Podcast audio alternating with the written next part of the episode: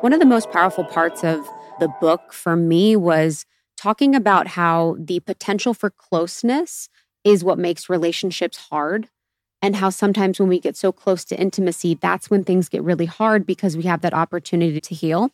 Can you talk a little bit more about that? Yes. Well, go back to the first year of life. In the first year of life, you have the first six months, which is all about nurturing and learning to trust and receiving. The second six months of life, though, you begin to crawl around, you begin to explore. It's a whole different world then. And if you think about it, translate that to the rest of your life. We're always in a process of either mm-hmm. getting close or getting individual, getting close, individuating, mm. unifying, individuating. We go back and forth between those two things all of our lives. And the idea in adult relationships is to see them as a process of deepening intimacy and to look at whatever comes up as a barrier to that and then to talk about that lovingly or lovingly look into it in yourself. But what a lot of people do when those barriers start coming up, they blame it on the other person and they lose the learning potential. That's the reason you can have people go through three or four different relationships, have the same pattern happen, and the person doesn't learn it. Mm. I remember I call it the greatest one liner I've ever heard in my entire therapy practice. I saw my first client in 1968 and I saw my latest one yesterday. So I'm still engaged in the process of helping people. I only work with two or three people a week now, but in those way early days, I had a whole school full of delinquents that I was trying to. you loved them though. We love our little delinquents. I love them. They were very interesting characters I'm to work sure. with. yeah. I remember one 14 year old who saw a police car pulled up in front of a donut shop, saw that the police car's door was open and the two policemen were up at the counter. He decided to get in the police car and drive it off, forgetting that he had never driven a car in his life. And he made it about six blocks before he drove the car through the window of a department store. But here's the key thing on Monday, I'm working with him and I say, you know, like, why did you do it? Why did you, of all the possible things you could have done, why did you do that thing? And he said, well, the door was open. and I said, well, okay, well, go at it a little bit deeper. Yeah. Know? And he said, well, I knew they had insurance. Wow. You know, so that was the kind of thinking Yeah, that was very popular in the school that I taught at. That's why these kids had been sent there from Yeah, yeah. all sorts of Mhm. places. Mhm. But anyway, back to the greatest one liner. When I was in my 30s, I was working with a guy who was also in his 30s. I lived in Colorado at the time. And he came in and uh, first session, and I said, you know, what's on your mind? And he said, well, I'm 30 something years old. He said, since I was 17 years old, I've been through more than a dozen relationships, and they all lasted about six months, and then they all fell apart. Then he said, my favorite line, he said, I'm beginning to wonder if it has something to do with me. this had happened like 12 or 15 times, you know. So sometimes as human beings, our learning curve is very slow before we say, hmm, what does this have to do with me? It was so simple once he f- just opened up that question, though, because it was a classic situation.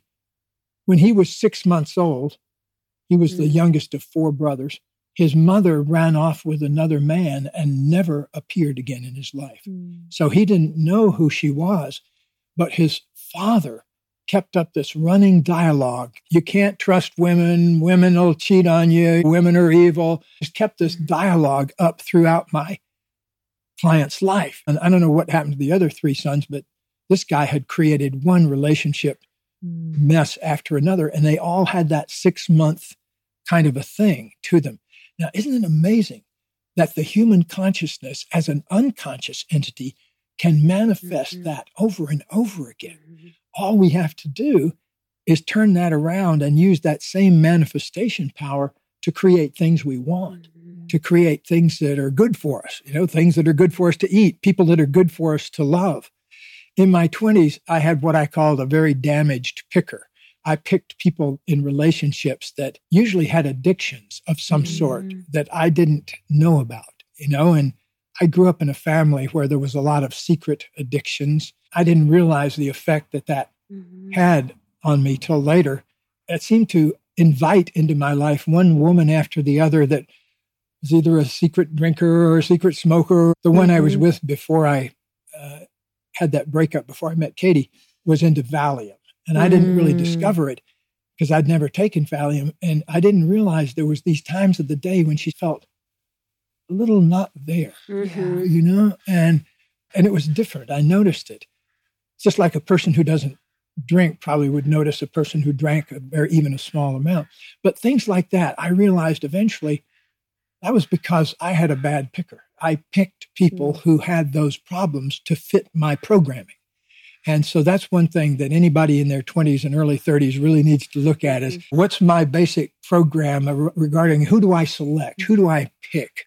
What kind of person do I go for? Do I go for a person who enhances my evolution mm-hmm. or one that slows down my evolution? Mm-hmm.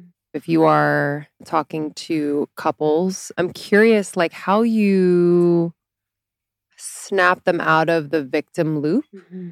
What questions can people ask themselves, maybe ask their partner to bring to light this power of taking responsibility? One really good question is How is this familiar? Ask the person, mm-hmm. How is this familiar? Because that forces them to say, Have I done this sort of thing before? Mm. And most people, if they're honest, will realize that they're not on their fourth or fifth repetition of a pattern. They're on their about 58th yeah. repetition of it. So that's a great question. How is this mm-hmm. familiar to you? Another question we asked is where and how did you start seeing the world that way? Because oftentimes that takes them beyond the current relationship. Mm. Many people come in in the early stages of working on their relationship and they really do think they've invented those patterns. They don't realize that other people have had those same patterns, thousands, millions of people, and have found their way through it. When you're stuck in the middle of a pattern, you don't realize you're stuck in the middle of a pattern. Like one of the common patterns is I'll use gender language here because it's often 90% men that have this issue. He's extremely logical and she's extremely feelingful. Mm-hmm. And they get into hassles trying to make each other the way they are. He wants to make her a little more logical. So she sometimes remembers where she puts her car keys. and she wants to make him a little more feelingful so that he doesn't go authoritarian with the kids or can share when he's scared and things like that, which is often very hard for men to do. It can work the other way. I've seen situations where there's an extremely logical woman and an extremely feelingful man, but you know there are certain things that break down gender wise. How would you know within a relationship that this is an opportunity for us to get more intimate? This is an opportunity for closeness. This is why it feels so sticky. This is why it feels so hard. Or if something's unaligned? Really great question. We're going to have to go kind of deep for that one because that gets deep. into some very deep stuff. Understand that fear mm-hmm.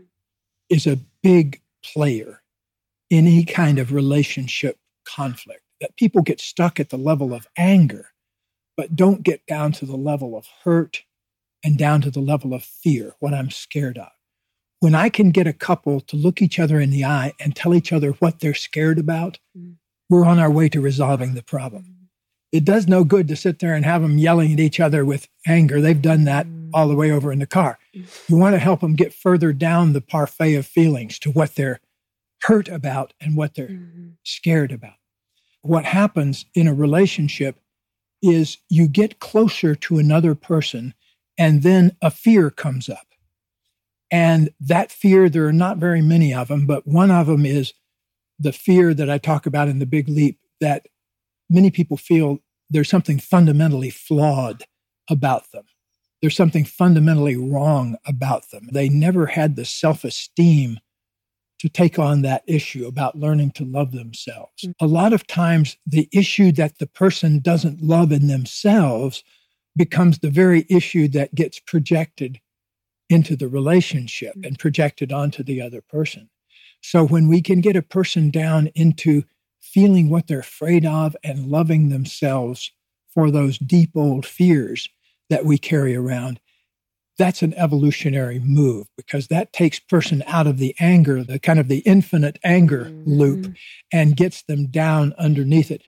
Thank you so much for tuning in to Morning Microdose by Almost 30. We hope you enjoyed waking up.